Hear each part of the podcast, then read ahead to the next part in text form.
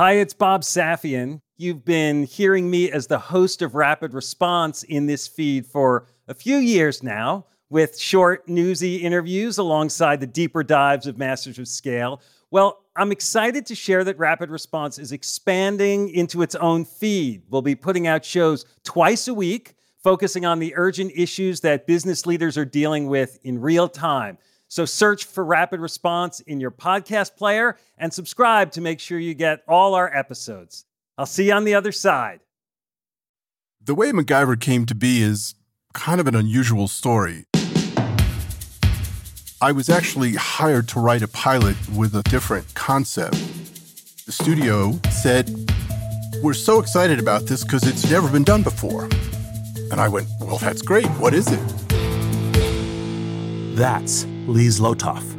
He's a writer, producer, and director, and he created one of my all time favorite TV characters, MacGyver, the secret agent, famed for being able to improvise his way out of any jam with just his trusty Swiss Army knife and the judicious application of duct tape. However, the exciting idea for a show that the studio wanted Lee to work on was a long way from the MacGyver we know and love. They shared the concept with me, and I said, You know, there's a reason this has never been done before. And they said, What's that? I said, I don't think it's going to work. Like his creation, Lee has a can do approach to creative problem solving. So he didn't leave his response to the studio's idea for a TV series at a simple no. Now, nobody likes to be told their baby's ugly, so I explained to them why it wasn't going to work I said I could write that as a pilot, but you really want me to write something that will sustain as a series, correct? They went, Yeah. I was then tasked with trying to come up with sort of single action adventure hero series. The tables were turned, and now it was Lee pitching the studio. I went through a number of iterations, which I took to the network, none of which they liked. They said, no, no, no, no, you got to fix it now. And so I was becoming a little desperate. Faced with this constant string of rejections, Lee felt like he was in a no win situation. With his back against the wall, he quickly came up with a way forward. I gathered all my writer friends in a room, locked the door, provided them with every conceivable inebriant that they might want, and basically said, We're not leaving this room till I have a great idea for this TV series. It was clear to the increasingly inebriated writers that Lee wouldn't be taking no for an answer. So they got to work. So they said, Well, what, do you got? So I told them, I've got nothing. And there was a long pause. Then one of my writer friends said, Okay, let's go with that. I said, Let's go with what?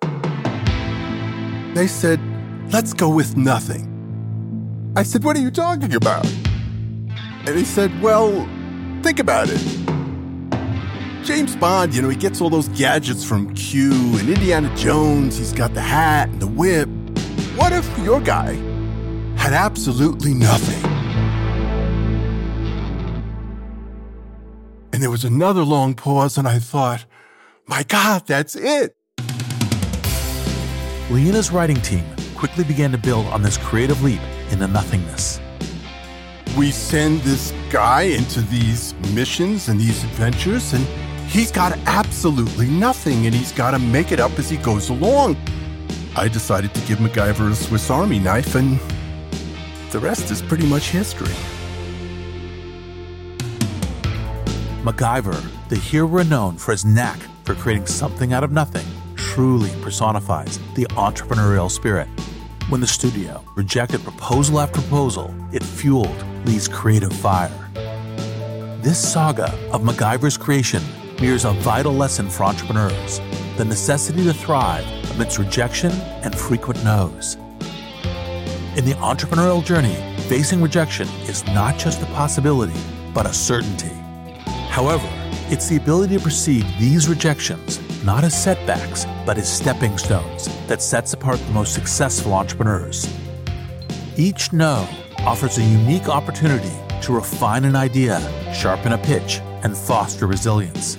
It can even be a sign that your idea is so contrarian that it could be truly transformative.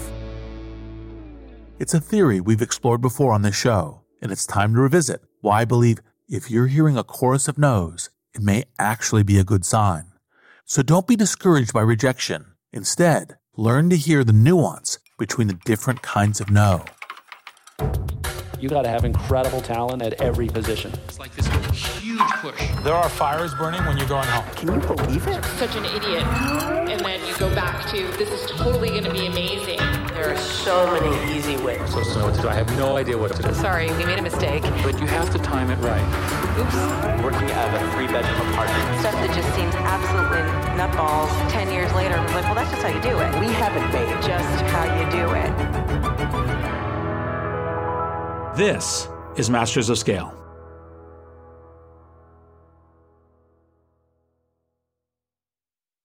We'll start the show in a moment after a word from our premier brand partner, Capital One Business.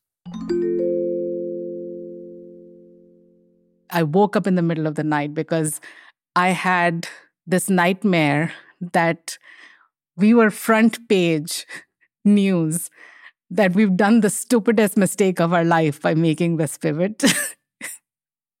That's Aparna Saran, Chief Marketing Officer for Capital One Business, and she's recalling a moment from her previous position at Capital One when she was heading up a team designing a new business card.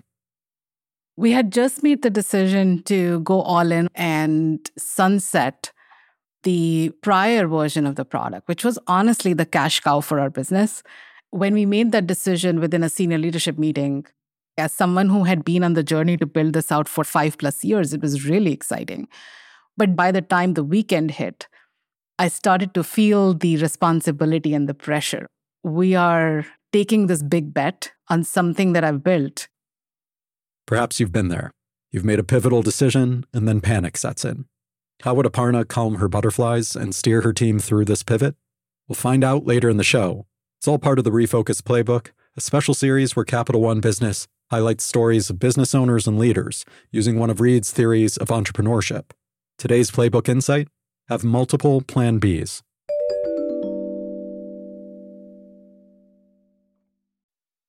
I'm Reid Hoffman, co founder of LinkedIn, partner at Greylock, and your host. And I want to revisit my theory that if you're hearing a chorus of no's, it may actually be a good sign. We first explored this theory in an early episode of Masters of Scale featuring Tristan Walker, the founder and CEO of Walker & Company, the trailblazing health and beauty firm behind the Bevel razor brand. In 2018, Walker & Company was bought by Procter & Gamble, and Tristan became P&G's first black CEO of a subsidiary. If you don't recall that episode featuring Tristan, then maybe this will jog your memory. And here's the response Tristan initially received when pitching his idea for Bevel, a razor blade tailored to coarse facial hair. I don't know. It's niche. I don't think it's scalable. It's a terrible idea for me to kind of jump into the bevel thing because it was a consumer group who didn't want it, an industry that is dominated by the multi blade use case with billions and billions and billions of dollars to attack you with patent protection, et cetera, right? And to do it in like Silicon Valley, right? That's crazy. Since then, I've spoken to many other scale leaders for Master Scale with their own tales of weathering the chorus of no's, their own strategies for dealing with rejection, and their own perspectives on how encountering the chorus of no's was a vital part of their scale journeys. In this episode, we'll be hearing from some of those founders. We'll also be revisiting some more moments from Tristan's episode.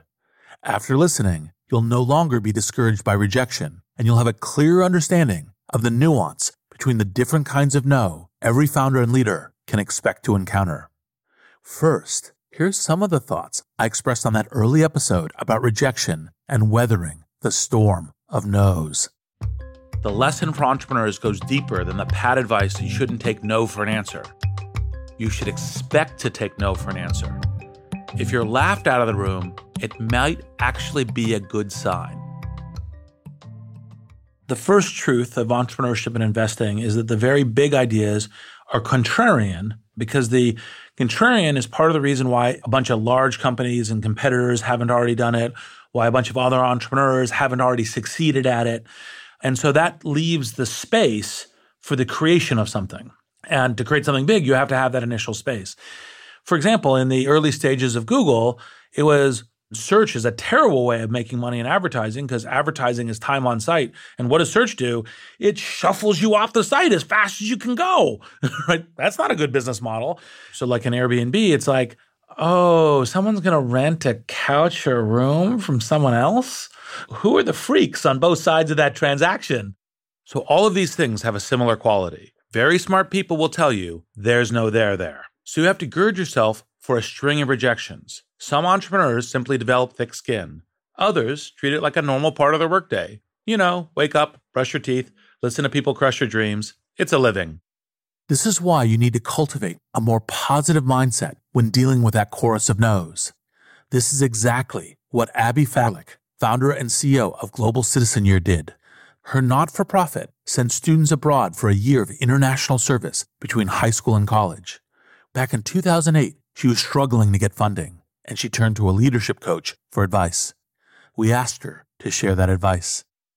The no's are actually a gift. You heard that right. A gift. And he said, between now and when we talk, two weeks from now, I want you to go out into the world and gather as many no's as you possibly can. It is your homework to be rejected over and over and over and over and come back and report on it. And it ended up being the most important thing I could have ever done and the most important advice I could have been given at that point. The most successful entrepreneurs listen closely to the no's. They mine their rejections for clues. I had been turned down 148 times. That's Kathryn Minshew, co founder and CEO of The Muse, a career development website that she pitched to investors 148 times. Not that she was counting. There were literally days where I had a no over breakfast, no. a no over a 10:30 no. a.m. coffee. No. And no over lunch, you know, disinterest at 2 p.m., um, somebody who left a meeting early at 4. And then I would go to drinks and feel like I was being laughed out of the room. When we finally raised uh, our seed round, I went back and counted it was both painful and gratifying at the same time. Looking at all those names and thinking, I remember that no, I remember that no, I remember that no. And they sting. Everyone stings.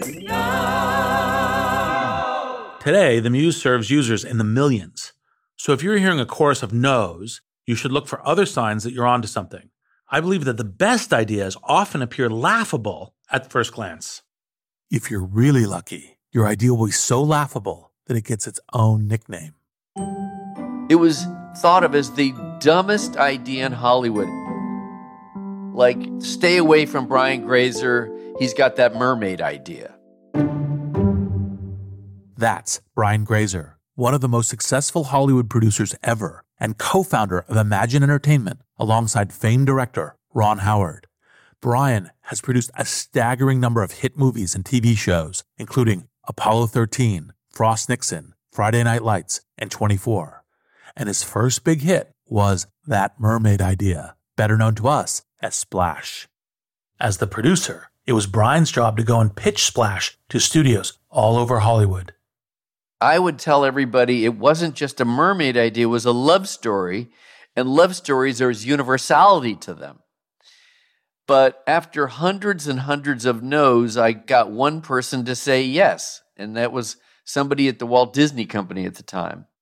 As we know, Splash was a huge hit, helping propel Tom Hanks to megastar status and getting Imagine recognized as an exciting new force in film. The chorus of no's that Brian endured is an echo of what most entrepreneurs have to endure. It also gave him an important insight into getting his projects made. The dumbest idea in Hollywood, known by all, got made and turned out to be a critical darling, and I got nominated for an Oscar. And I thought, wow, that means nobody knows anything, whether it's movie story or a tech story or a consumer story. The parallel with the tech industry is just how do you get something that's contrarian but right? And frequently, what I say that in the venture industry is your ideal investment is something that seems crazy right now and totally obvious two to three years from now. was LinkedIn just a natural like you thought oh that's going to grow and scale? No, a lot of people thought it was it was Bozoville. Both smart people and unexperienced people thought that LinkedIn was crazy. The smart people thought, "Hey, it's a network product and you're going to have no value proposition until a lot of people are in it, so no one's going to join it because First person, second person, third person, all no value proposition. And then the less experienced people were just like, well, who wants to do professional networking? Like, why would that be something? I mean, it's, you know, people only want to go meet, you know, Bill Gates or someone else. Basically, you don't know what you're doing. You're jumping off a cliff without a plane, without a parachute. It's going to be ugly. Your vision may seem obvious to you, but there could be any number of reasons why others haven't seen it. And in getting people to come along, the first step is to understand why they're unable to see what you see. Katia Beauchamp introduced a new business model that flipped the beauty industry and influenced a slew of other industries. Her company, Birchbox, sends out a monthly box of beauty product samples to its subscribers. Customers can then buy full size versions of the samples and many other beauty products through Birchbox's online store. Katia's vision for how this new business model could transform the entire beauty industry seemed obvious to her. But when Katia and her co founder, Hayley Barna, came up with the idea in late 2009, they struggled to get anyone else to share that vision. First, Katia and Hayley went to their business school teachers with the idea. And they were like, Aw, you know, that's a bad idea. And started pitching brands. And similarly, brands were kind of like, You're so naive. So they took their pitch to a group of people they thought would get their vision angel investors. It was so disheartening. I mean, everybody took the meeting. Most people weren't listening. The ones who were just started thinking about how they would do it. Does it need a box? Do you need to like send it together? Can you send one at a time every week? My wife doesn't use beauty products. Like, what about her? This is where it's important to know not just what your vision is, but who you are pitching to and how you can help them to see it. We thought this is legit, but we couldn't get anybody to really take the leap. Everybody was looking for somebody else to validate it first. The idea wasn't hard to understand. However, this was 2010. People were not used to having multiple monthly subscriptions. Just one or two subscriptions felt like a real commitment. On top of this was the fear of the untested. Katia and Hayley just couldn't get these investors to share their sense of surprise and delight at having a curated box of samples arrive at their houses each month. But to them, it was so obvious. So they needed to find another angle to describe it. So when you did the pitches to these early investors and the investors said no, what was your conclusion from those no's? What learnings did you take away? What did you think? It was a range from too bad for you, you're going to miss something huge, and a little bit more self actualized realization of I think I need to consider how to say it differently because I don't question the idea, but maybe the message isn't right. Maybe I'm not framing it right. Note how Katia was unwavering in the faith in her idea. She could have put the refusals down to a lack of vision on the part of investors. And this is a valid approach, up to a point. What is so smart about Katia's approach here is how she imagines herself as the investor. Because she's not only imagining what they're looking for in a company or a founder, she's also imagining how their preconceptions and prejudices shape their judgment. She had to make her vision seem obvious to them we shifted a lot more to the TAM, you know, total addressable market in beauty, the fact that it was underpenetrated on the internet, and just tried to start speaking the language of irrefutably something is going to happen here because 2% penetration on the internet for beauty in 2010 is definitely not going to be where it sticks. This approach got VCs on board and solved Katia's funding problem. Once the Birchbox model caught on, it rapidly spread through the beauty industry and beyond and created a whole new approach to sales.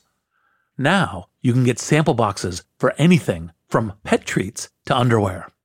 Sometimes you need to finesse your pitch like Katia did, but sometimes you just need sheer persistence. That's what John Foley, co founder and former CEO of Peloton, discovered when he first started pitching his idea to investors. I don't know, Reid. I don't know what I could have done differently. I think I'm a pretty good salesman. I believed so passionately in what we're doing, and I still do. And I was explaining it as best I could. I had a 10 out of 10 business on a silver platter.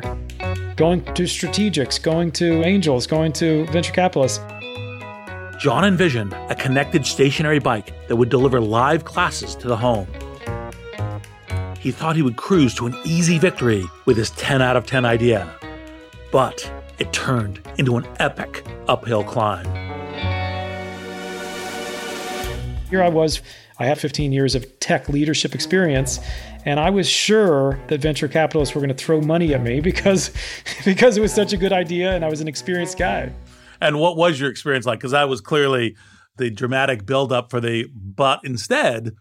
But instead, three years later, after pitching hundreds of venture capitalists and thousands of angels, I hadn't raised a dime of money from an institution.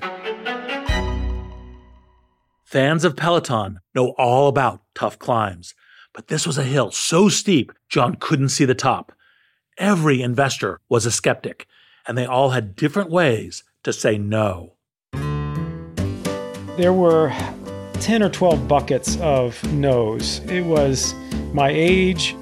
We'd rather someone younger know. Half of the VCs didn't like hardware at all. Financial risk is far too great. Fitness was a dopey category plagued by bad teams and bad products and bad marketing and gimmicks and fads.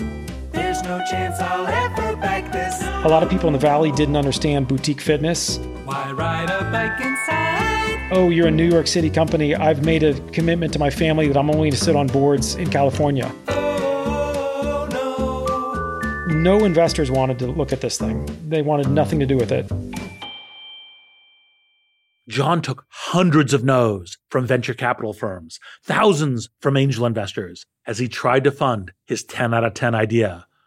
The prototype was still in its early phase, the network of users not yet built, so John couldn't yet ask a funder to hop on a Peloton and take a spin. He had to convert skeptics on the power of story and vision alone. He described a network of home riders, thousands per class, pedaling away at the same time to the same live instructor in a gamified leaderboard system. And the best part was, no one else was doing it. John leaned into that pitch, and one by one, he won over a few early believers, angel investors going in for blocks of 25 or $50,000 at a time. Those investors included John's brother in law, his co founders, and John himself. Every check mattered. Each one strengthened his resolve and built Peloton some runway to prove their case. Three years later, I had 100 checks from 100 angels that uh, amounted to roughly $10 million. And that's how we capitalized the first three years of Peloton. After a thousand pitches, John had gotten really good at painting his vision.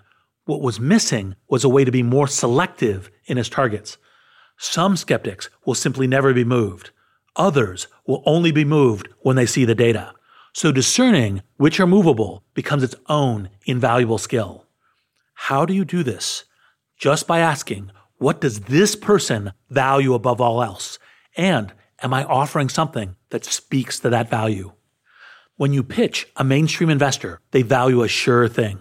They want you to look like every other deal they've seen succeed. When you pitch an eccentric VC, and of course, I consider myself one, they value ideas that are contrarian, the ones that don't look like every other deal. John and his team ultimately converted skeptical doubters into die-hard believers and then rode their enthusiasm all the way over the hill. After the break, we'll hear how to tell a truly bad idea from a bad sounding idea, how to deal with insurmountable no's from unexpected quarters, and the importance of saying no yourself. We'll be back in a moment after a word from our premier brand partner, Capital One Business. There was panic that set in that night because I didn't want to let people down.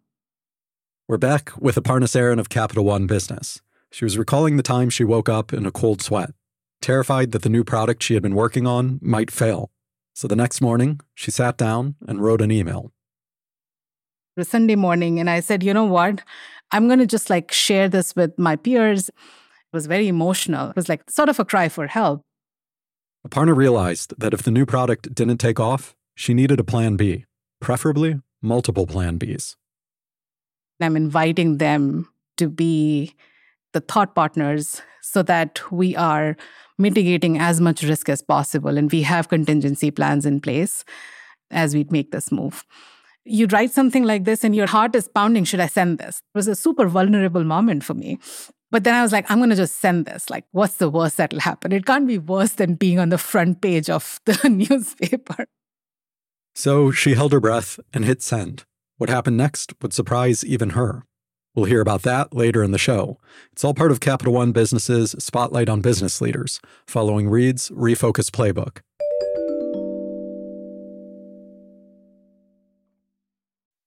We're back with a special remix episode of Masters of Scale, revisiting my theory that if you're hearing a chorus of no's, it may actually be a good sign.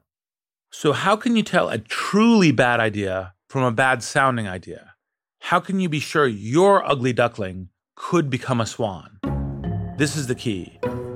You have to pay attention to the quality, not the quantity of rejections. You want to see at least a teeny minority of investors squirm you don't have to get them to a yes, but you should detect some friction as they reason their way to a no. I mean, a lot of people say that they're trying to build the Procter & Gamble for people of color.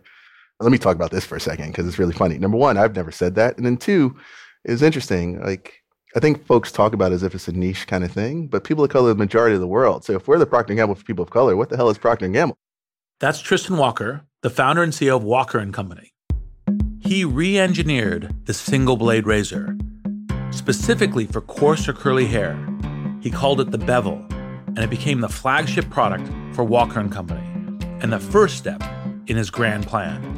He envisioned a health and beauty company on par with global brands like Procter Gamble, a company that devoted its attention to men and women of color. It was blindingly obvious to him that this company should exist. But when you're pitching a room of mostly white, mostly male investors, it can be hard to convey the urgency of this market oversight. So, how did the best and brightest VCs respond to Tristan's idea? I don't know. It's niche. I don't think it's scalable. It's a terrible idea for me to kind of jump into the bevel thing because it was a consumer group who didn't want it, an industry that is dominated by the multi blade use case with billions and billions and billions of dollars to attack you with patent protection, et cetera right? And to do it in like Silicon Valley, right? That's crazy. Tristan has a keen ear for this quality in his conversations. He can pinpoint down to the PowerPoint slide number the moments his audience stops paying attention. I had a slide in there, I think it was like slide 14, where I talked about Proactiv, the acne system, as like a um, kind of a good analogy to what we're trying to do. You know, it's the difference between kind of Gillette and Bevel as like Neutrogena and Proactiv. It's a system. It solves a very important issue.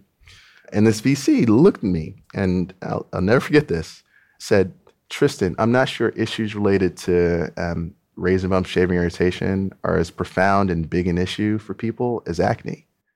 At which point I said, you know, I, I kind of understand what you're saying, but all you had to do was get on the phone with 10 black men, and eight of them would have said, this is a permanent thing I have to deal with. All you had to do is get on the phone with 10 white men, and four of them would have said the same thing. Could have done it for women too, and you would have got the same ratios. So it wasn't that it was like a bad idea or not as important. It was just that that person was unwilling to acquire the context necessary to understand what we're working on. That's just laziness. And at that point, I can't fix that. So I just got to move on until I find somebody who understood it. Notice how quickly Tristan's mind moves on to the next investor.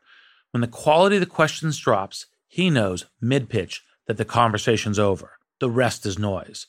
Those half hearted questions are like the elevator music of the pitch process. It's meant to pacify entrepreneurs. In fact, it grates at them. It also wastes their time. Tristan will tell you he prefers a hard no to a comforting maybe. I mean, Silicon Valley investors will tell you all the time we want to invest in people who can execute with some symbols of pedigree, chasing a significant white space and a big opportunity. For us, it was like check, check, check, check.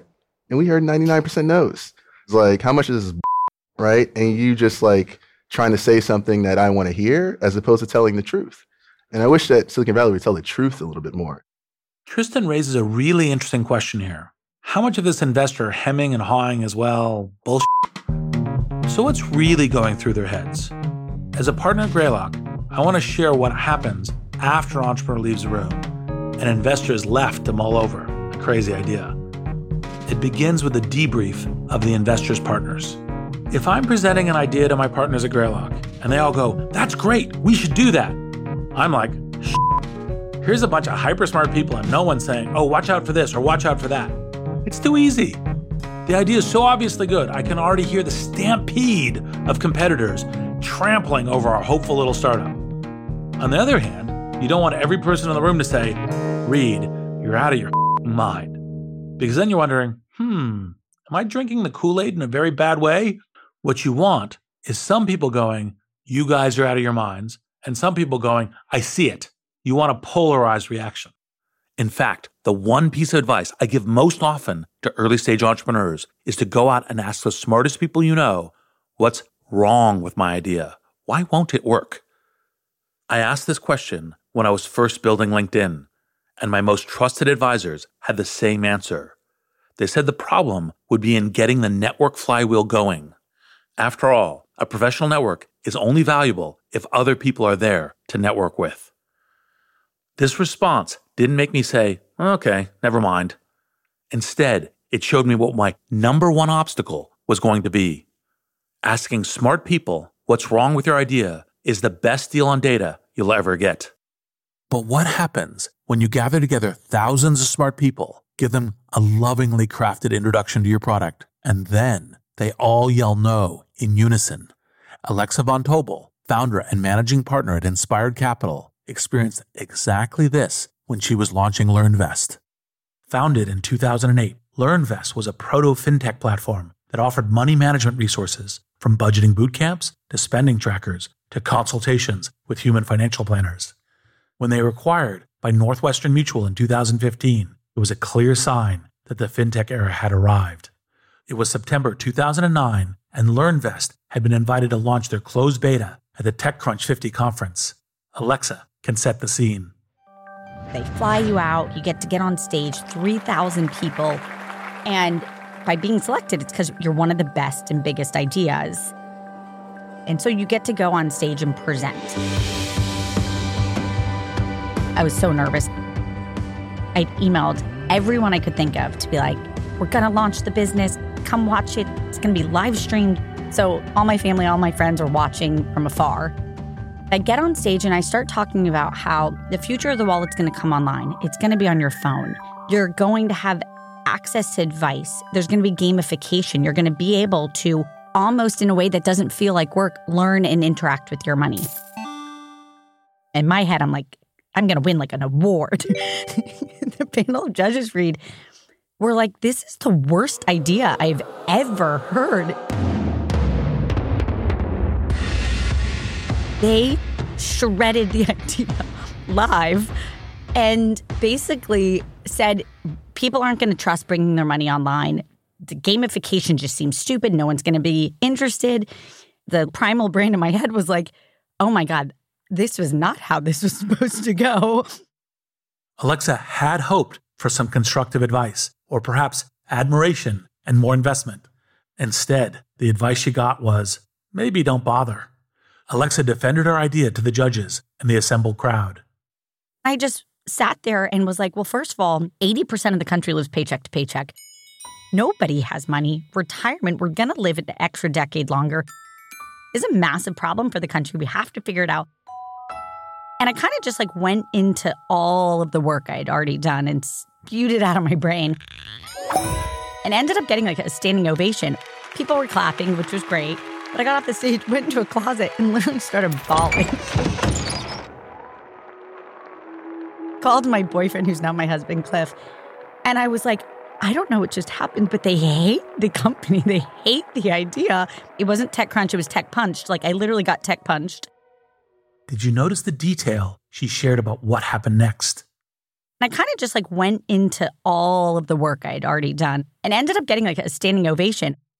The judges didn't see LearnVest's potential, but the audience did. And when LearnVest officially launched less than four months later, in January 2010, the site got 50,000 signups in the first month. That was when I was like, there is something here. People do want to learn about this. And then we raised lots of money. then life got easier. However, sometimes you'll face something more implacable than a chorus of no's, a seemingly impenetrable wall of no's. Her Royal Highness, Princess Rima bint Bandar Al Saud, faced just such an obstacle. Princess Rima is a member of the Saudi royal family and Saudi Arabia's ambassador to the United States. But before that, she was a CEO, an entrepreneur, and an advocate for women's empowerment in Saudi Arabia. I grew up in the States. I w- arrived in the States, I was seven years old and 30 with two children when I went home. And I recognized that the experiences I had when I was younger weren't available to my children. I fell into the world of business because of the word no. And the no was women can't be employed. And I, I, I couldn't understand that. I said, what do you mean? And so I, I had to sit and think and recognize I'm a woman born of privilege. I'm born into a royal family. I'm born into the ruling family. And I couldn't get a job. So what is then the state of women and every other woman? And how many other women are being told no, but don't have opportunities? But I had an opportunity to make that shift, to make that pivot and try to use skills that I had learned to tell another story. And so I, I tried to do that. I was hired into the Ministry of Sports and I was told that my mandate was female inclusion. And I said, that's great, but do you mean myself sitting in an office and we tick a box? Or do you mean that we actually have a mandate to create change for female inclusion? I was told, no, it's a mandate. Fabulous. The only issue was there was no offices. So I actually worked from home for the first year I would go to the ministry and there's no bathroom. So I was lucky that my home was five minutes away. That's still just not convenient. So we used to put a sticker on one of the bathroom doors with a little female sign and we'd come back every day and it would be removed and then we'd put it back and then not to be crass, but we put ladies products in the bathroom and they never took the sign off again. they were like, all right, we got, we got you. You know, we got you. And so I was hired to push the envelope. I was hired to make change. I was hired to push back on either the stereotype that we had for ourselves or the limiting beliefs that we had for ourselves or the, the boundaries that we were always told no, because I was told there is no no. We took four women as wild cards to the Olympics. FYI, at that time, no facilities for women in sports. So they actually, we ended up doing their boot camp in my home. They trained in my home gym. They stayed in my parents' guest house because we just needed to get it done. Get it done before somebody says no. Because once you break the ice and you take that first step, it is what it is, it's precedent. And I will tell you that the women of my country today are leaders, they're CEOs. 40% of all small and medium sized businesses are women. Today, not a true statement five years ago. Women are in the military, Women are in leadership positions in government. We have deputy ministers and vice ministers. The challenge for women in my country today is no different than the challenge for women in your country. And the limiting belief that we hold ourselves to is what will hold us back, not the limiting beliefs other people have.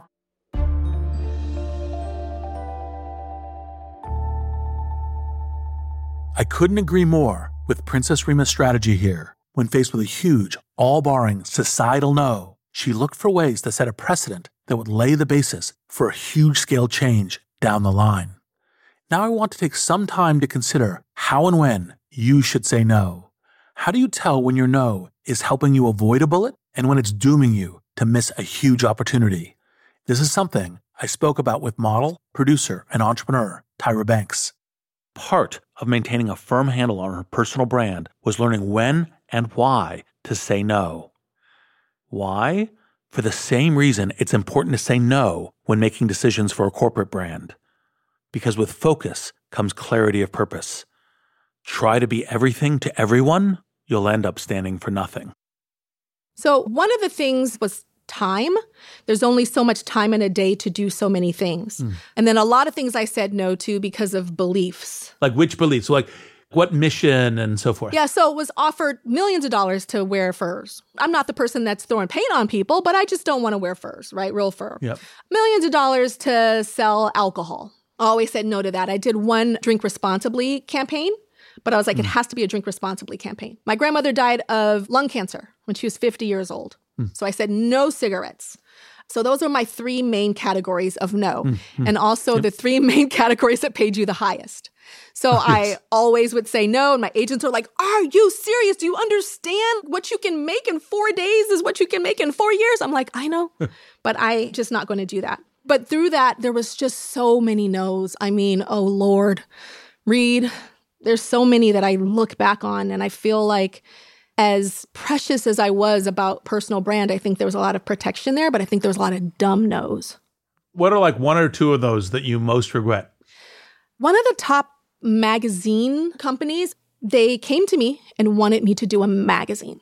How Oprah has her magazine, how Martha Stewart has magazines, Rachael Ray has magazines, and they wanted me to do a magazine. I remember being in that meeting with these 12 people in this huge, beautiful conference room and me saying, I don't have time for that. I'd have to look at every single page and approve it myself. And, you know, I'm hosting my modeling show and I'm doing this and I just don't have time. And I'm, blah, blah, blah. I didn't understand that true leaders, they're the visionary but they don't have to do every damn page and do the typesetting and the whole. I mean, I just felt like I needed to be so close. And I said no to something that I think would have been extremely beautiful, powerful in the way that I see power of giving knowledge. And so I think that was a huge mistake. Of course, magazines are hurting right now. Today would have been an online community, but I think that was a huge mistake. We've all had our share of dumb no's, and that's actually okay. What sets a great entrepreneur apart isn't a perfect batting average. Far from it. Rather, it's the speed at which you learn from your mistakes. It's the infinite learner mentality that allows for rapid recovery after an error. For another case study in a no that felt like it could have been a huge mistake, let's hear from Dropbox founder Drew Houston. In this story, Dropbox had just started to rapidly scale and was attracting attention from the tech giants, including Apple's Steve Jobs. We got the invitation to see Steve, and I was not expecting that. And so I remember we get in our zip car and I'm like typing in like one infinite loop. Getting directions to Apple Campus. And I'm like, oh, great, it's already in my iPhone. Shocker. and so we get down there. And I remember going to the sign in thing and being like, um, what do we say? Like, okay, we're here to see Steve. like, they're like, okay, have a seat. And then we're like, oh god, like maybe he hasn't seen the product. So Arash and I had this elaborate demo ritual, and so we're like furiously trying to configure. It just, of course, occurs to us right two minutes before the meeting to like set up our computers for do all the incantations to make the demo thing work. But we get up there and we have a seat, and then Steve comes in and has a seat, and he sort of leans back, and there's like this massive pause. And he's like, where to begin? You guys have a great product and I'm like under the table, I'm like, all right, bucket list. Steve thinks our product is great. And then in so many words, he's like, and you should really join us because we are like a startup with infinite resources and, you know, goes through his pitch. And before this, I was a little bit terrified. I talked among my friends who had had their Steve encounters, and they fell squarely into two categories. you get like chill Steve, or I'll just call him mean Steve. And you never know which one you're going to get. And so he's finished his, pitch of why we should join Apple. And I'm like, oh boy, here we go. I'm like, uh, Steve, I really admire everything you've done. And like, if there's any way we could find to work together, I totally would love to. But we're really enjoying building this company and we want to keep going. I'm sure you understand.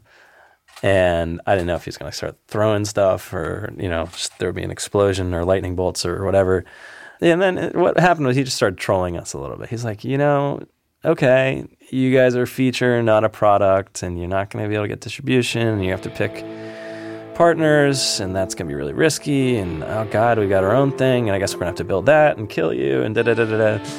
So my two goals were like leave a good impression and don't piss him off. So I'm like, all right, well, you know, agree to disagree.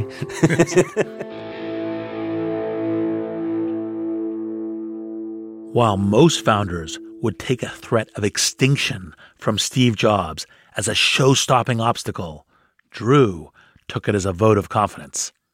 Unfortunately, few leaders of large companies are visionaries.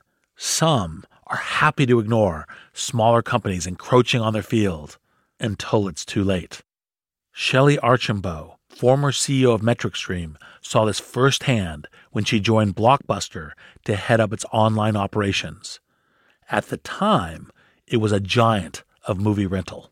So here I am at Blockbuster, and my job is to build Blockbuster.com. They had started to build website, et cetera, but we had to get a website launched. We had to figure out what were our services going to be. It was really building a business and building a whole team. So as I'm learning the industry, I'm going to conferences and I meet Reed Hastings. Reed, with a couple others, has started Netflix, and at that point, it's pretty fledgling. Even though it was early days in the Netflix story, Shelley could see the huge potential. Unfortunately, her boss could not. You know, we got to know each other, and Reed said, Listen, we talked about it. Reed came out to Blockbuster and pitched let's take Blockbuster.com, the brand, let's take Netflix, the technology, put them together and spin it out and have Blockbuster.com Inc. And I'll never forget, my boss, the CEO at the time of Blockbuster, he just sat back and said, Ah, if that ever becomes anything, we'll just buy it. Because Blockbuster was a big business at that time. And I'm sitting there thinking, What? Are you crazy? And that's when I knew that this was just not the place for me to stay. They just didn't have the vision. And history's written. Blockbuster is long out of business, and Netflix is one of the top brands in the in the world. Blockbuster said no thanks to Netflix for the wrong reasons. But Drew said no to Steve Jobs and his passive aggressive offer for the right ones. That brings us to the end of this special remix episode of Masters of Scale. The no's have been flying at us thick and fast, but so has the inspiration for how to deal with all manner of rejection. This understanding isn't just about resilience, it's about knowing how and when to use a chorus of no's to catalyze innovation, pivot strategically, and fuel your determination to succeed in the face of adversity. I'm Reid Hoffman. Thanks for listening. And now, a final word from our brand partner, Capital One Business. Throughout the day, text messages and emails kept pouring in. Whatever you need, just let us know. We're back one more time with Aparna Saran of Capital One Business. She was telling us about a Sunday morning email she fired off in a moment of panic. Minutes later, her inbox was overflowing, and the support she found wasn't just emotional, it was practical. We talked about detailed contingency plans and we created our go to market strategy.